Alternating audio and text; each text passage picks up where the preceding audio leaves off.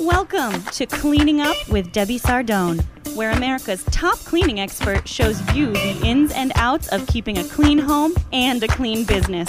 From expert advice to cutting edge interviews, Debbie uses her 30 years' experience to bring you the insight you need to be cleaning up. And now, here's your host, Debbie Sardone.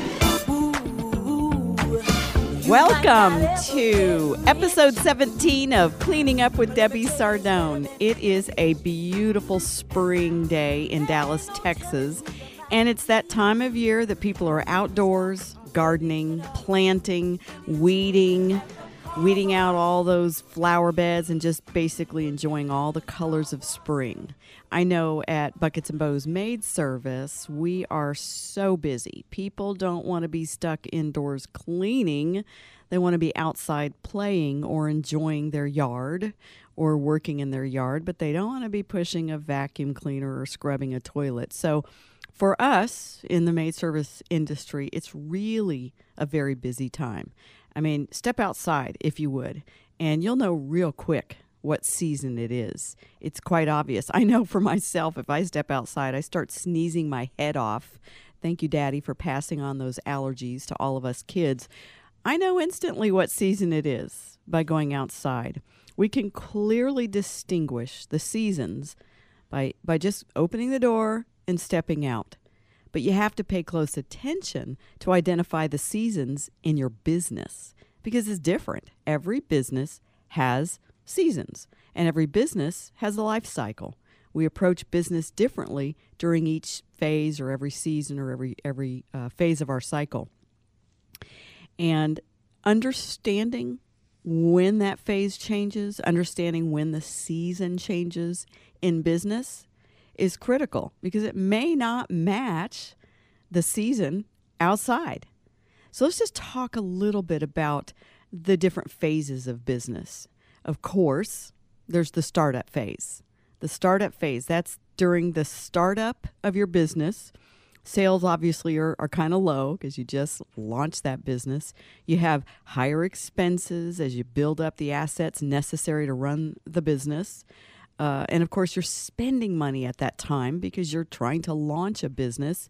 In, in my industry, people tend to spend money on training and consulting. They need help. What? How do I set up this business model? Which is um, what I do every single day during uh, during the day by phone. I work from home, and as a business owner, uh, one of the most successful maid services in the country, I spend a lot of my time doing business training and consulting with maid services, and many of them are at the startup phase or they behave like a startup because they've been in business for many years and they've never really taken off the ground. The business has never gotten uh, very far. It's it's not maybe uh, gotten past the owner doing all the cleaning. So they're kind of like in the startup, even if they've been in business for ten years. Income tends to be a little low during that startup phase. Expenses tend to be high. But obviously, you want to be trending upward so that you can get to the next phase, which is growth. Now, at this stage, growth, this is where you're off to the races. Things are moving along at a fair rate. Income is on the rise. And of course, ideally, profits are on the rise. Now, I've seen plenty of businesses that are growing and growing and growing, and the profits are not obviously they've set something up incorrectly because if your business is growing, you should also be able to be profitable. Now, what you do with those profits should be your discretion. Obviously, uh, somebody's trying to grow the business aggressively or quickly, they're going to take those profits and reinvest it into the business. But at least the profits are there, which is so important if you're trying to grow a business and if the, the model works. I remember in the early days of my business, after I launched the thing and after we were really well on our way off to the races and starting to grow, I remember there was a period of time where we actually kept a two week waiting list of customers who wanted to start using our service. Oh, how I long for those days. you know, that's when our company was small, we didn't have that many employees, and we had more customers wanting us to serve them than employees that we had to service the demand. So you're at the startup phase. You may or may not have a lot of profit or a lot of revenue. And if you do have profit, you're probably reinvesting it back in the company. Then you move quickly to the growth phase, and ideally, you're growing. I'll tell you about a man that I, I worked with for a very short period of time, many, many years ago. He was ready to start his cleaning business, but he did not want to invest in consulting and training. Even though he'd never been in this industry before, he had no idea how to set up a profitable model. And he had quite a bit of money. He had over $50,000 to spend on consulting, training, and marketing and launching his business. So he purchased a, just a few hours of consulting from me. And I urged him to buy a one year consulting package because I knew he would need it. And I knew he would need guidance on spending that other $40,000 in cash that he had. Uh, wisely so that he didn't waste it. Well, unfortunately, he didn't take my advice, which many times along the way over the years that I would do random consulting with him, half the time he didn't take the advice he paid for. And he came to me nine months later after he had wasted about $30,000 of 50000 he had to spend on marketing. And the sad part of it is he was in the growth phase, but he wasn't making any money. He was growing and growing. He was growing rapidly, but he didn't have profit because as quickly as he would grow, he would lose customers and lose employees. So he was constantly replacing customers and employees instead of adding to the customer growth and the customer base and the monthly revenues. So I did an analysis when he hired me this the second and third time. I did an analysis of his marketing spend and I discovered that of the $50,000 he spent on marketing, only 20,000 of it would I have recommended in the first place. The other 30,000 was completely wasted on expensive, ineffective marketing. He was growing, but he was also shrinking as fast as he grew. He didn't have a strategy. He didn't have a clear path to success, a clear proven model to follow. And when I tried to guide him through incremental coaching, which is really not a great way to to to hire a business consultant because you're only asking for their help when you're putting out fires. You're not trying to prevent problems. But um, he he would follow pieces of my advice and he would disregard and ignore or change pieces of my advice that that didn't appeal to him like paying his employees really, really well. And then he would come to me asking, why am I having such employee turnover? And of course, I finally caught on that he just doesn't listen to advice. And I got a little bit blunt sometimes and said, well, I told you this would happen.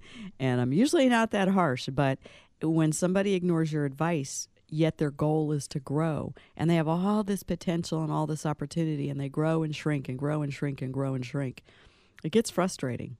So the growth phase obviously is one of the phases in your business, but you need to move from startup to growth and then you eventually move to maturity.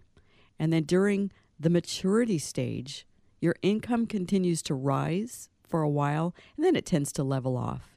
And obviously, profits um, should be at a steady pace as well.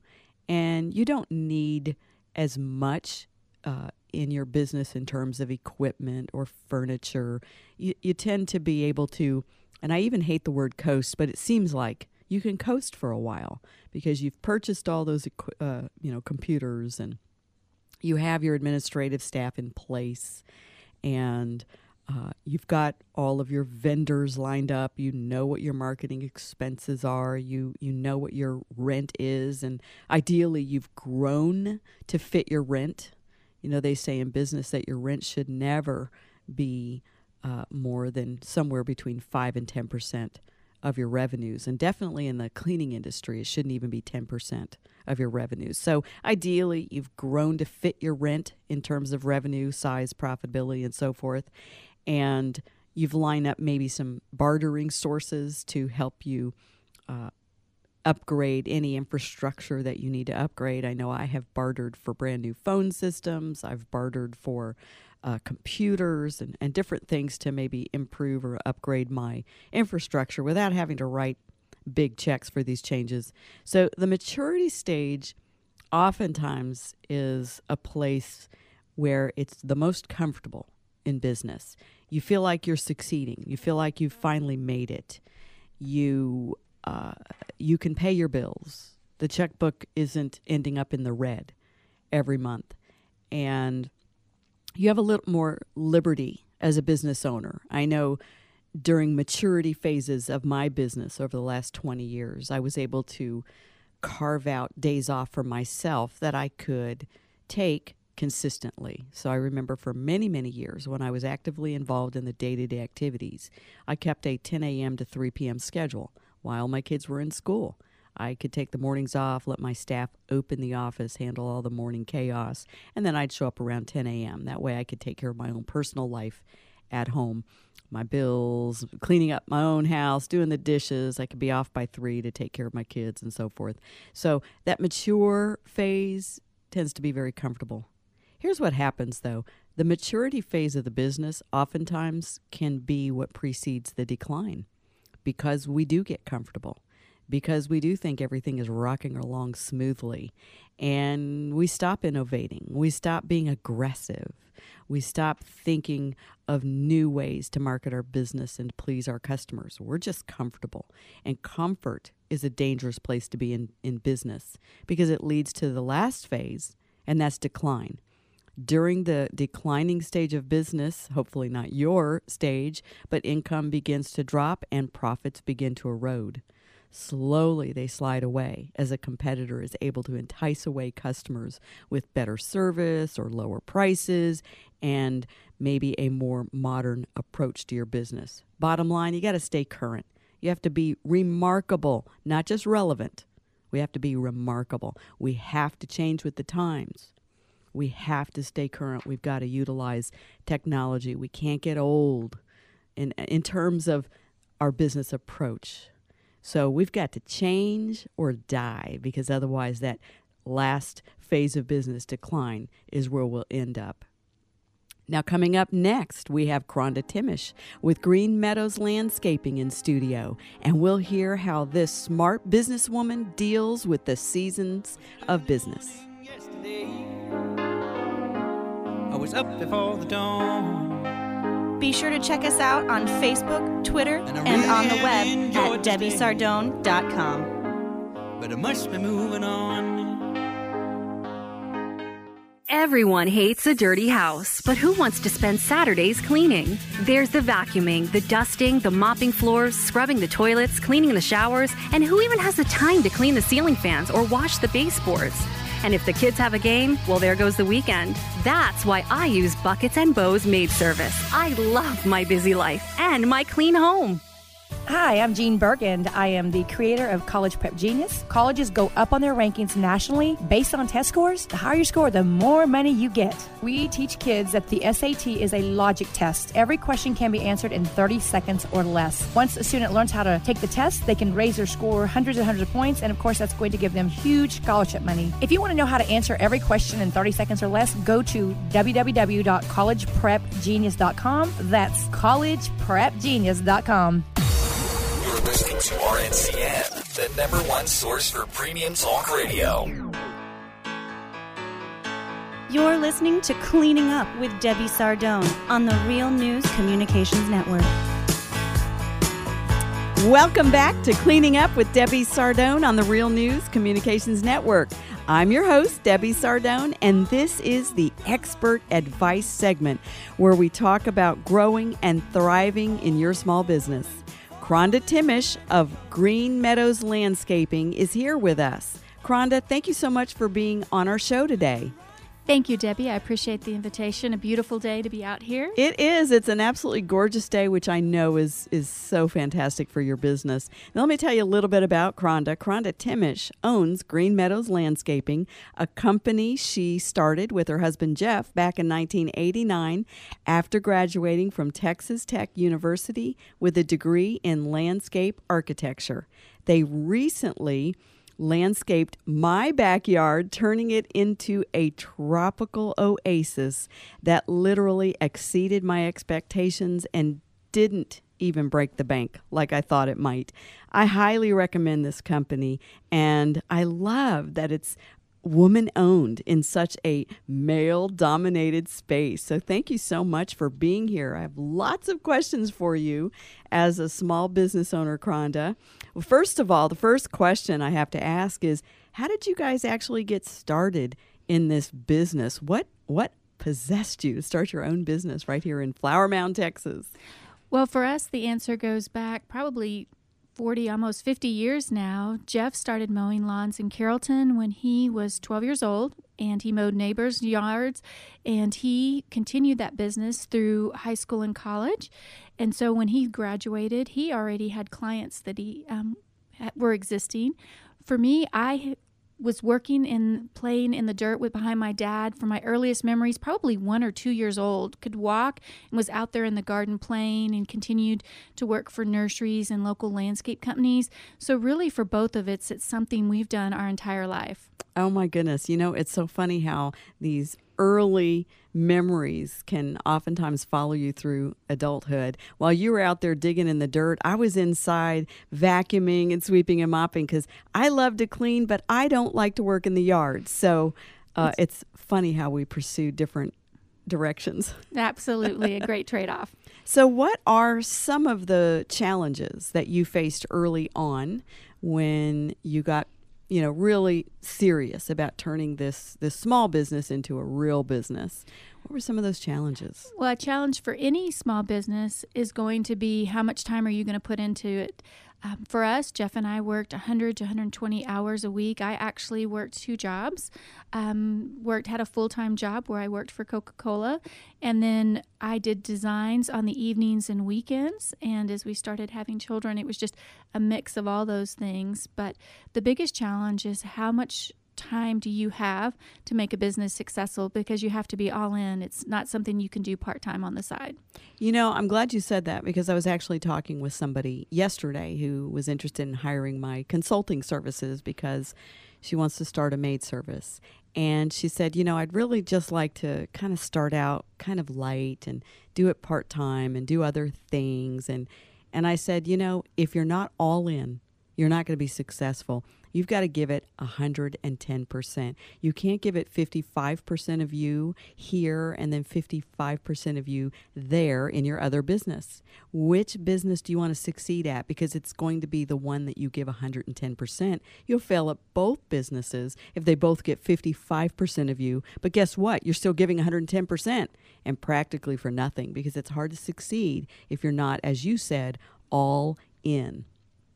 Absolutely, I agree with that statement. I think over and over, we've had young men and women that have wanted to be mentored, and each time, I think where their business has failed has been where they wanted to to have a part time job, and, and this is just not an industry. Or when you're in the service business, you know it's a full time job. You can't do piecemealed. Yeah, everybody wants to be rich, but not very many people want to do what it takes to get there. They don't want to work at it. They don't want to pay the dues. They just want to go straight to uh, to the big pile of cash. yeah, not there. There's no money tree in the back of our yard. Like you said, you worked 120 hours a week. You guys worked weekends. You were also trying to juggle a, another job and a family. I mean, you made sacrifices to yes. become a successful business. So, if you had to do it over again, if you look back at all the years that you've been in business and you had to pick one thing you would do differently, what would you have maybe done differently? And, th- and that's a great question, Debbie. I think that's something that I've been asked um, a lot to be honest, I think I'd say we wouldn't have done anything differently because I appreciate the failures that we had. Um, each time we made a mistake and we fell flat on our face or it didn't work out, it gave us an opportunity to really look at our business, look at where we were going, and where could we change or do it differently. Um, so often businesses don't want to make mistakes, they don't want to fail. And so that fear of failure, I think, holds them back. And so every along our journey that we've been in business since 1989 every time we've we've taken a wrong turn and we've course corrected it, it's just been better every time. We've learned from our mistakes. So if you're a new business try work hard give it 110% but give yourself the freedom to fail. So don't be afraid of failure. I love what you just said because for many, many people, failure marks the end. But with your level of determination as a business owner, failure just meant a turning point. Okay, we're probably not going to make that mistake again. So glad that's over with. Now, what did we learn from it? How do we grow from that? exactly And I think that sets you apart as a business from the other businesses that are struggling and eventually give in. They, they throw in the towel because they don't know how to deal with failure and they certainly don't know how to come back from failure. I've seen quite a few times in my business where I thought the failures that I was experiencing in the moment might do me in, but I was just too stubborn. I was too stubborn to give up and I'm not a quitter and I would just roll up my sleeves and try to figure out what was I doing wrong and that's why I failed and how can I move forward and not do that again. Right. And sometimes those failures can show you that the, the client or your customer expectations have changed over time. What clients wanted 20, 25 years ago is, is not the same level of expectations. So we've had to adjust. And that helps us to then become more efficient and do a better job.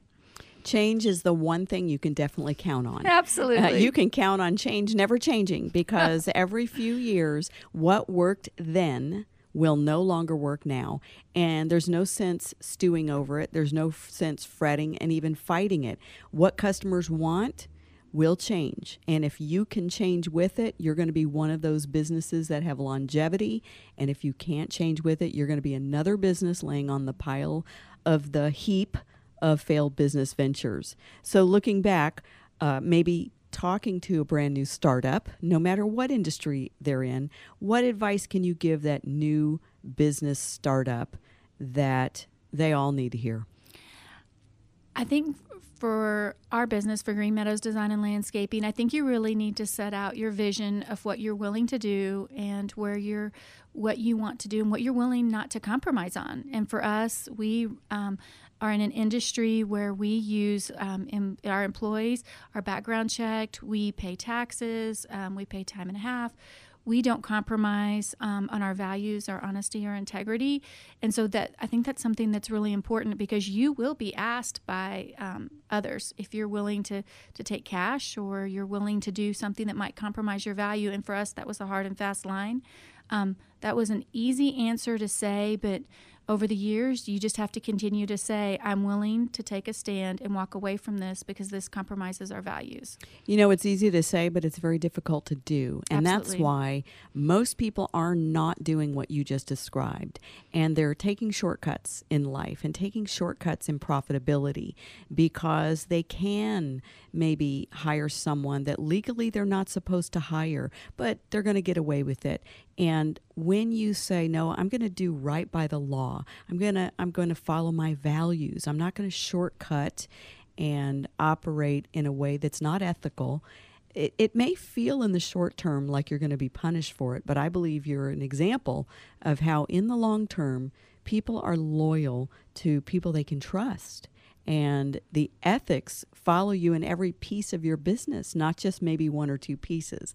And it quickly catches up with the person who's willing to be underhanded and unethical. And I believe you're rewarded as a business owner if you're committed to being ethical and honest and having those values in everything you do from employee labor to reporting your taxes to being honest with a customer when you've made a mistake. It, it all comes out. Oh, absolutely. And it allows you to sleep well at night. You do not, I mean, there's so many stressed out business owners um, because at some point they've compromised their value. And I can tell you don't. If you're starting out, um, do right with what's in your heart. If you want to sleep well at night, you really have to have peace of mind. Not even so much money in the bank, but you have to have peace of mind. And I think that's really fantastic advice.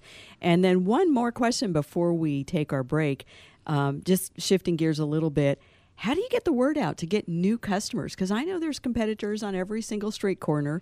What What's some of your best methods to just let the public know that you are there and you're ready to serve?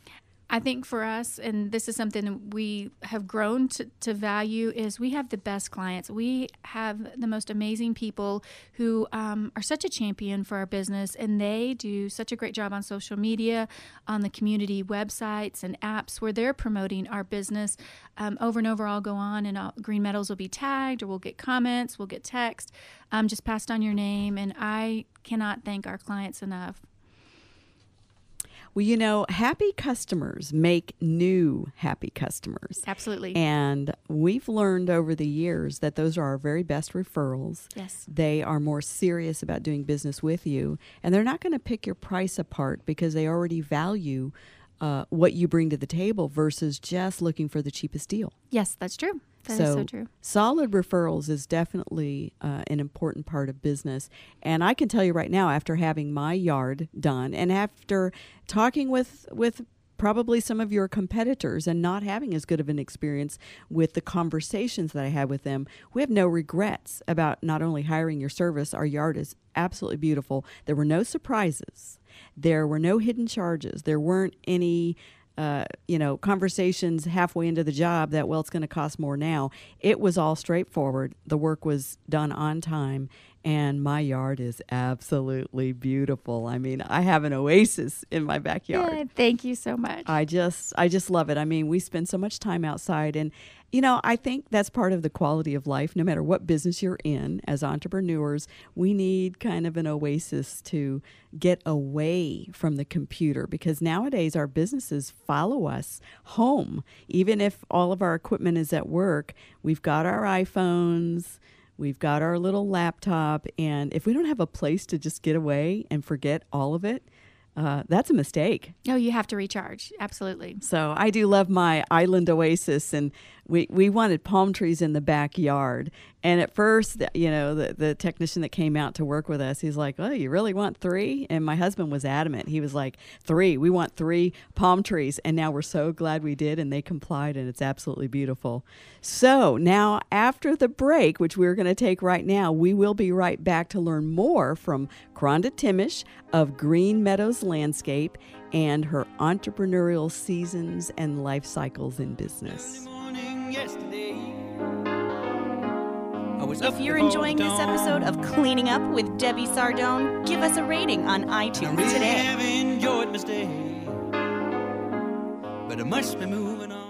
Who says green can't be clean? Here's a tip that many professional home cleaning services already know. You can power through the grime in less time with our 100% naturally safe speed cleaning products. Don't waste your time with the products that don't work. Our non toxic cleaners are safe around pets and people, yet tough on dirt. If you want to clean your home in half the time, visit speedcleaning.com and sign up for our speed cleaning tip of the week. You're listening to RNCN the digital destination for premium talk radio. We're asking folks about marriage. Marriage makes me think of sports. You know, teamwork, dedication. Okay, let's see what people say. Let's say your marriage is a sport. What sport would it be? Basketball. Surfing. They have to be a team sport. A lot of back and forth. A lot of people watching. So, how many people are influenced by your marriage? Hundreds. You really think about the ripple effect. It's like a wave. Want to improve your marriage? For ideas, go to foryourmarriage.org. A message from the Catholic Church. You're listening to Cleaning Up with Debbie Sardone on the Real News Communications Network. Jesse is a friend. We are back with segment three and speaking to local entrepreneur Kronda Thimesch of Green Meadows Landscape. We've been talking about business and the seasons in business and the life cycles and all the challenges. And Kronda, thank you so much for staying over for segment three with me. Absolutely. Thank you for the invitation. Now, we've been talking in the first segment about business and the different phases of business. And of course, we did talk with you a little bit about startup and, of course, your tremendous growth that you've had in uh, the Flower Mound, Highland Village, North Dallas area, really. Um, but obviously, every business also, if they su- survive and they don't land on that pile of heap of failed businesses, they enter a stage of maturity and uh, that's when things seem to finally be working and and uh, it tends to be rocking along. But i do know for all of us no matter what stage our business in uh, it happens to be in, there are economic challenges. So, what would you say is is your company's strategy for overcoming those economic challenges in the marketplace where there's so many price only shoppers out there? How do you overcome that? A couple of uh, different ways. One specifically, when we had the recession in 2008, um, some of our competitors were doing landscape only. For the landscape industry, uh, landscaping is a high profit price point, um, and maintenance, you have to do more maintenance jobs or mowing to get to the same level of profit. And so a lot of them had dropped the maintenance. What we realized is that in a recession, in landscaping, people can pull back um, and not landscape their yard, but most wouldn't necessarily get a lawnmower and be willing to mow the lawn um, July and August when it's 110 degrees outside. So for us, it's just figuring out that balance of what a client is willing to do and what will what do they want to do so we kind of just merged so that regardless of where we are with you know the economy's doing really good or we're, we're struggling in a recession our maintenance is about 50% and our landscaping is 50 percent So that's really the balance, and that's something for any industry. Figure out what a client's wants are, and then really what a client is probably not ever going to do themselves and make sure that that's a, a, piece of your business. You know, I think that is so smart. And and that is uh, obviously one of the other indicators as I knew you were a successful business owner that once you reach maturity in business, you learn these things the hard way. You know, a new startup is thinking profit, profit, profit. I'm only going to do all this high margin work and then they don't survive those economic challenges. And I remember back after 9 11 when my business went through one of the most difficult economic challenges I had ever seen. And it took me three and a half years to wake up that the times had changed on me and customers' habits had changed and their buying priorities had changed. And it, it I had to shrink and go backwards in size before I finally woke up and said, Hey, wait a minute, I need to change my business model. It's not them, it's me. And if I change, I'll be able to survive. And I did. And one of the things that I noticed was during that really financially difficult time, a lot of people were calling on maid service for just one time cleans just to get them by. They really couldn't afford weekly service anymore during that time. And they would just want a one time deep clean. Well, prior to 9 11, when I said we used to have like a two week waiting list for, for customers who wanted to use our service, we would turn down one time cleans because we were too busy. It's like, why would I take on a one time clean when I got them lined up at the door saying I'd like to hire you weekly? So Back in those days, we would turn down one time business. We just weren't interested. It wasn't as profitable. They might produce a coupon. We might have to stay longer than we maybe bid the job for and then eat some profit there. And so we just didn't have to do one time cleans. We would turn people down left and right for move in, move out cleans, or would you come and do a big full blown spring cleaning for my party? But then after 9 11, when the market changed on me, I realized, you know what? We need to do everything we can. If somebody wants to give us money, why would we say no? And we had to change some of our strategies to make our one time cleans more profitable, and we did. And guess what? Many of those one time cleans, as you've experienced, then become regular clients when the economy improves. And who else are they going to call than the company they already trust and the company they already know will do a good job for them?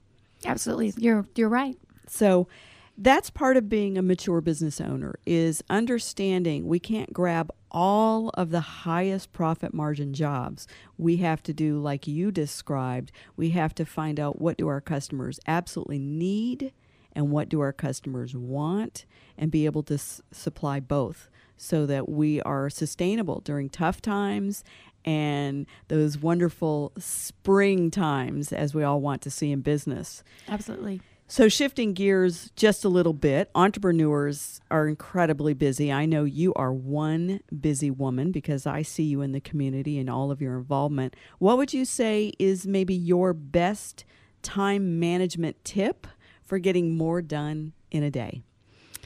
I think for that is a willingness, and this is advice that I received early on a willingness to leave things undone.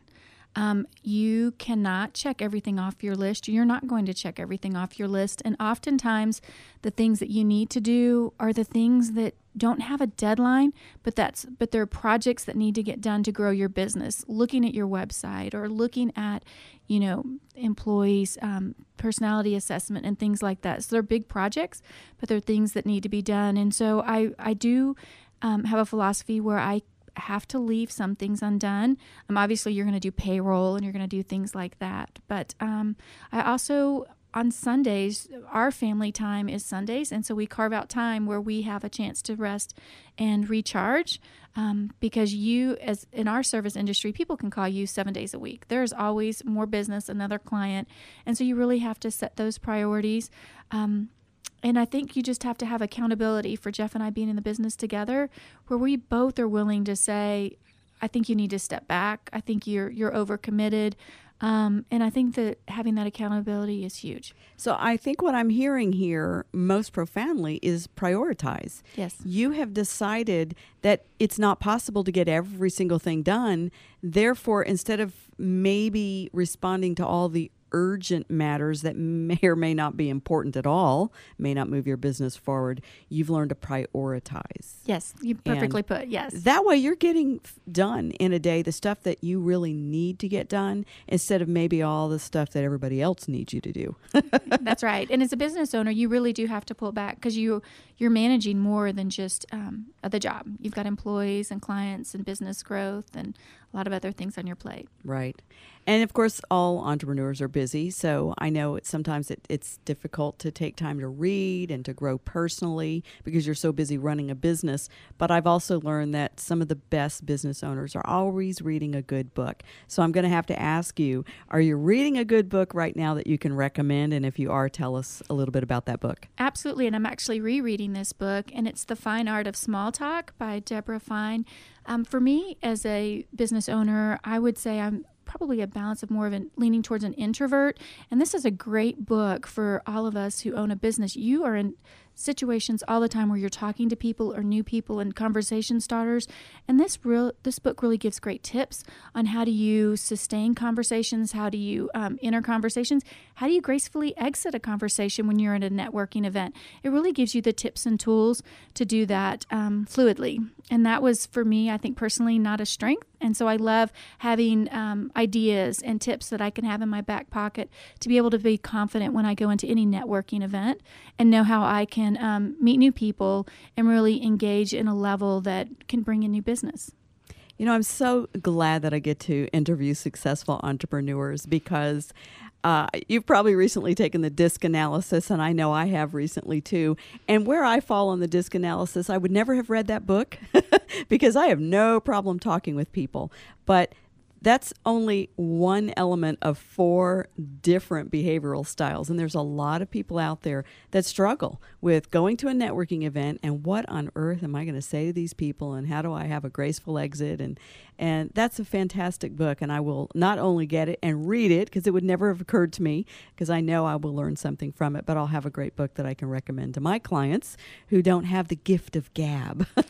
and I think that that is so true and that just bring, highlights a point. I think as business owners, we all look differently and um, we have different personalities. So be comfortable in your own skin and then in the areas, I mean, I watch extroverts and, and look at how they do things successfully so that I can learn and grow in those areas as well.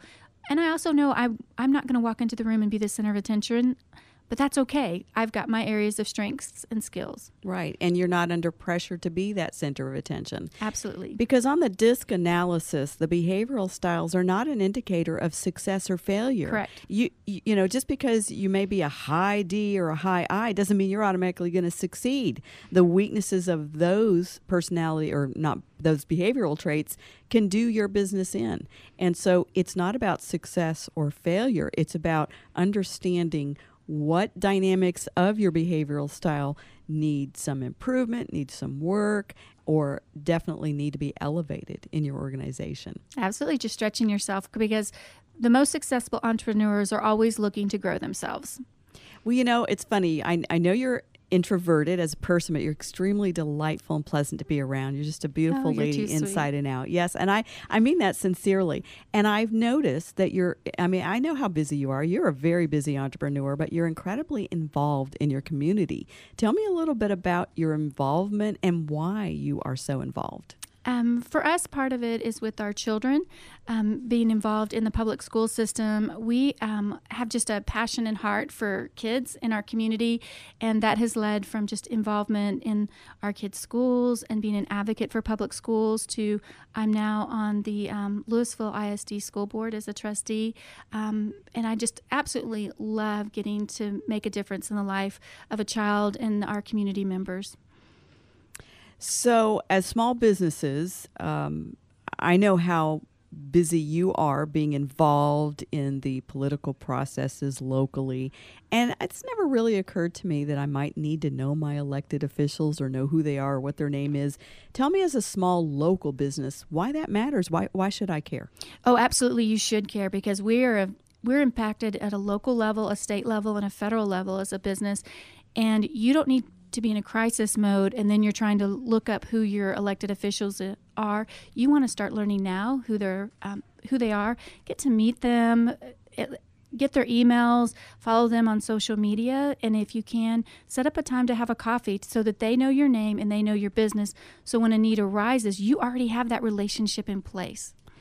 That is Kronda Thimesch of Green Meadows Landscape. Now, if you've enjoyed this segment, don't go away because we have more insights, tips, and advice coming up in segment four of Cleaning Up with Debbie Sardone. So stay right there. I was up before the dawn. Be sure to check us out on Facebook, Twitter, and on the web at debbiesardone.com. But I must be moving on. Hi, my name is Ron Newton. I am the president of Peak Training Solutions and the author of the book No Jerks on the Job. In No Jerks on the Job, I use a surprising source of insight, juvenile delinquents, to show you how to rescue your workplace from what is today's most crucial business problem the presence of adult brats. My book is an indispensable resource for managers, co workers, and anyone else dealing with toxic people. To get your copy of No Jerks on the Job, visit www.nojerksonthejob.com. Everyone hates a dirty house, but who wants to spend Saturdays cleaning? There's the vacuuming, the dusting, the mopping floors, scrubbing the toilets, cleaning the showers, and who even has the time to clean the ceiling fans or wash the baseboards? And if the kids have a game, well, there goes the weekend. That's why I use Buckets and Bows Maid Service. I love my busy life and my clean home. You're listening to RNCN, the number one source for premium talk radio. You're listening to Cleaning Up with Debbie Sardone on the Real News Communications Network. We are back, and you're listening to Debbie Sardone. I'm your host each week as we talk about business, life, and success. And of course, now we are at our quality of life segment. And one obvious challenge that any business owner will face is navigating the seasonal fluctuations of their industry. The key is to develop skills and practices that allow you to remain profitable during the off season or those periodic slowdowns. Not every company has a real hard and, and fast off season like a landscape company might have, but we all have periodic times of, of slowdown or off seasons. As entrepreneurs, we quit our day jobs so we could be our own boss, but sometimes the seasons in our business become our boss. But first, we have to recognize those seasons and anticipate those fluctuations. We need to stop reacting, getting caught off guard, and stop the panic driven actions in our business. Instead, we can be ready and even embrace those seasons as we use those times for weeding, pruning, trimming, so to speak, in our business. So, of course, seasonal fluctuations result from dips in customer demand or supply issues. No one can prepare for every possible contingency, but consider some of these tips for developing and sustaining a more season proof business.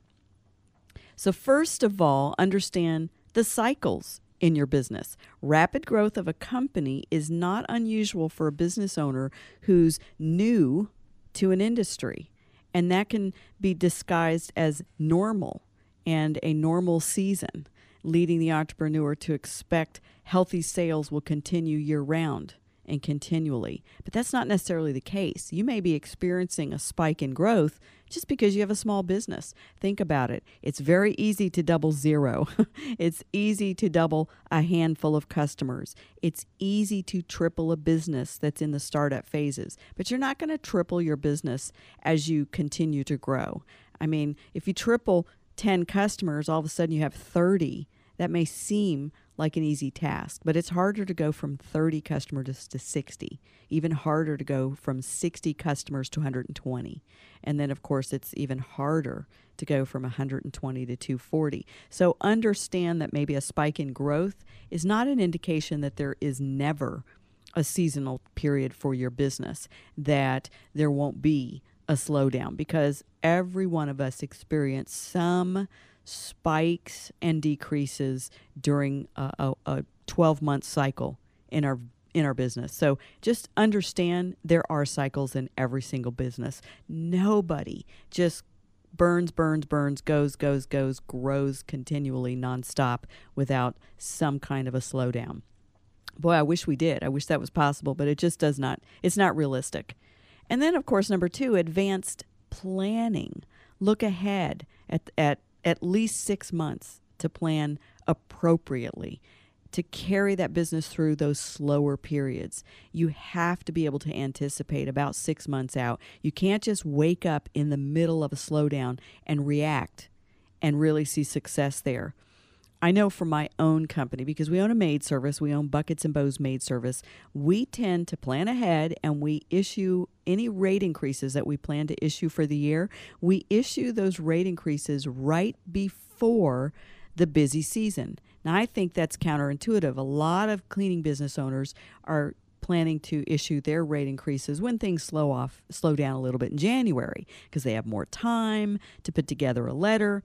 I think that's a mistake if you're going to raise your prices ever so slightly, do it when people need you the most and they wouldn't think twice about just continuing because they're too busy to deal with switching services in the middle of a busy season. So we tend to issue our rate increases right at the very beginning of our busiest season of the year, which is for us, for a maid service, that tends to be the fall. So sometime in October, is for us the best time to issue a rate increase. Nobody's going to cut out maid service when the holidays are on the heels. They are going to be throwing parties, they're going to be going out of town, they're going to be doing extra shopping or working long hours themselves during the holidays because it's the busy season. Another thing we anticipate, generally a good six months out, is we know January will be a very slow month for us. I mean, let's face it, people tend to overspend during the month of December. They've had extra travel in their budget to go see family or to bring family in to see them. They've spent a lot of money on holiday gifts, and it's just expensive for most families. So, what do they do in January? They cut back. They're not calling that maid service that they've been wanting to call for a while. They're going to wait till February or March when they're a little bit recovered from overspending over the holidays. Uh, so, we just know just by years of experience that January is kind of a, a bad time to spend too much money on marketing because there's not enough people looking to spend extra dollars during the month of January. So, one of the things we do is we cut out our most expensive advertising just during the month of January, just to give us a little financial relief. And we know the results won't be as good as normal anyway. And then another thing that we do at our company is we try to sell more to the customers that we already have during our slow seasons. January and February is a perfect time to reach out to your existing customer base and upsell them.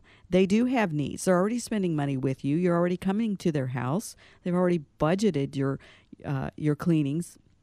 And so this is a great time to offer to do a deep cleaning after the holidays when all the Christmas decorations are gone and the, the dusty tree is out um, in the trash heap, this is a great time to suggest maybe a, a, a nice discount to incentivize your existing customers to go ahead and book a deep clean. The mistake that many business owners have is we don't even try to sell more to the customers that we already have. We're always trying to chase a brand new customer. The slow season is a perfect time to provide this upsell of a deep clean or a, a, a, deep refrigerator and oven cleaning, especially after the holidays when the ovens are so dirty. It's a great opportunity to increase some revenues with the customers that are already using your service.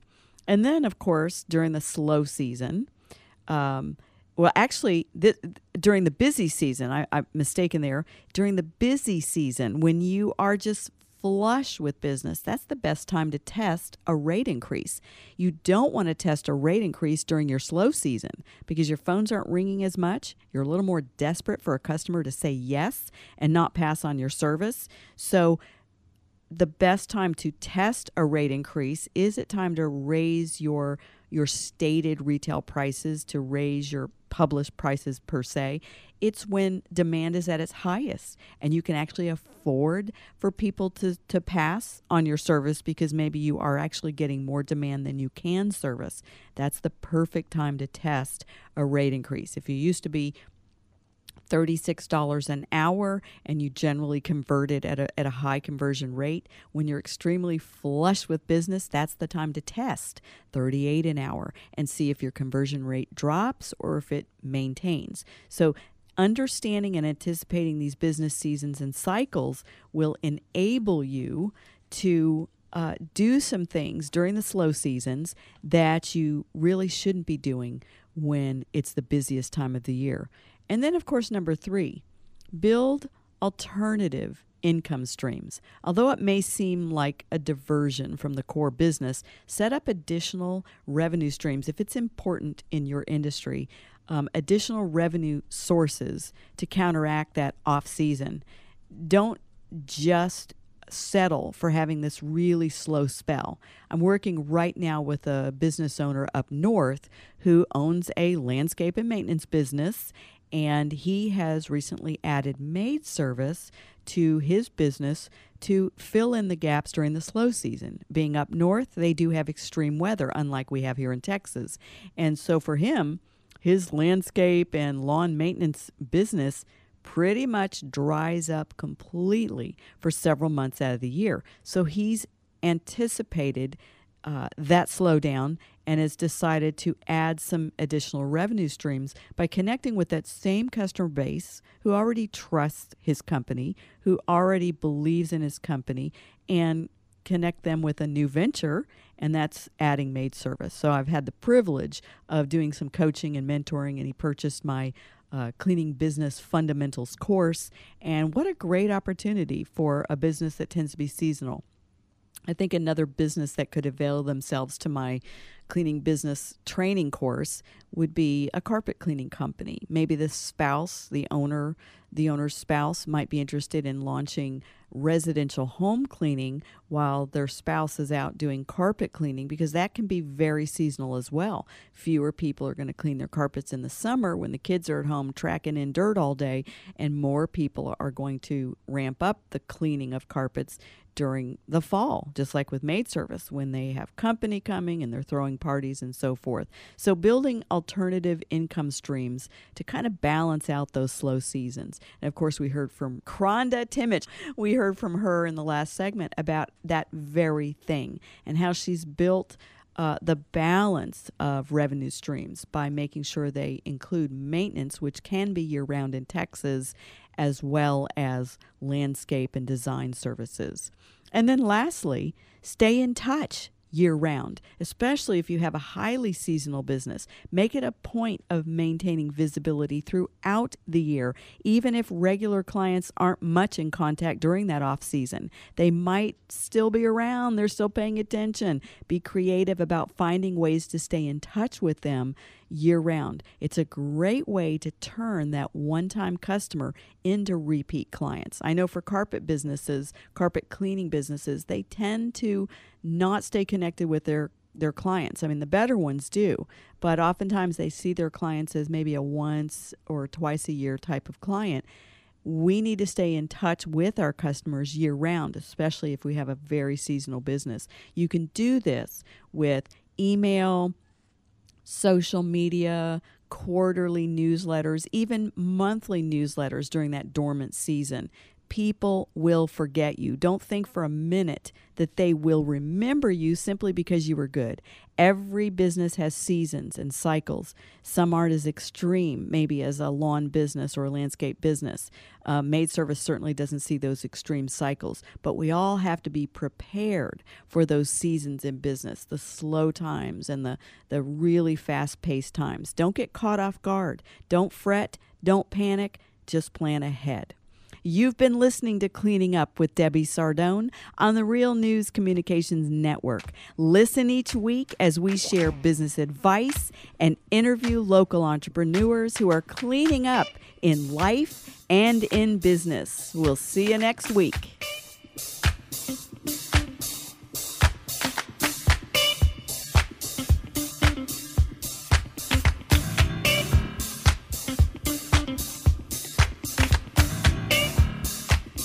For more information on cleaning up, visit us on Facebook and Twitter or at debbiesardone.com.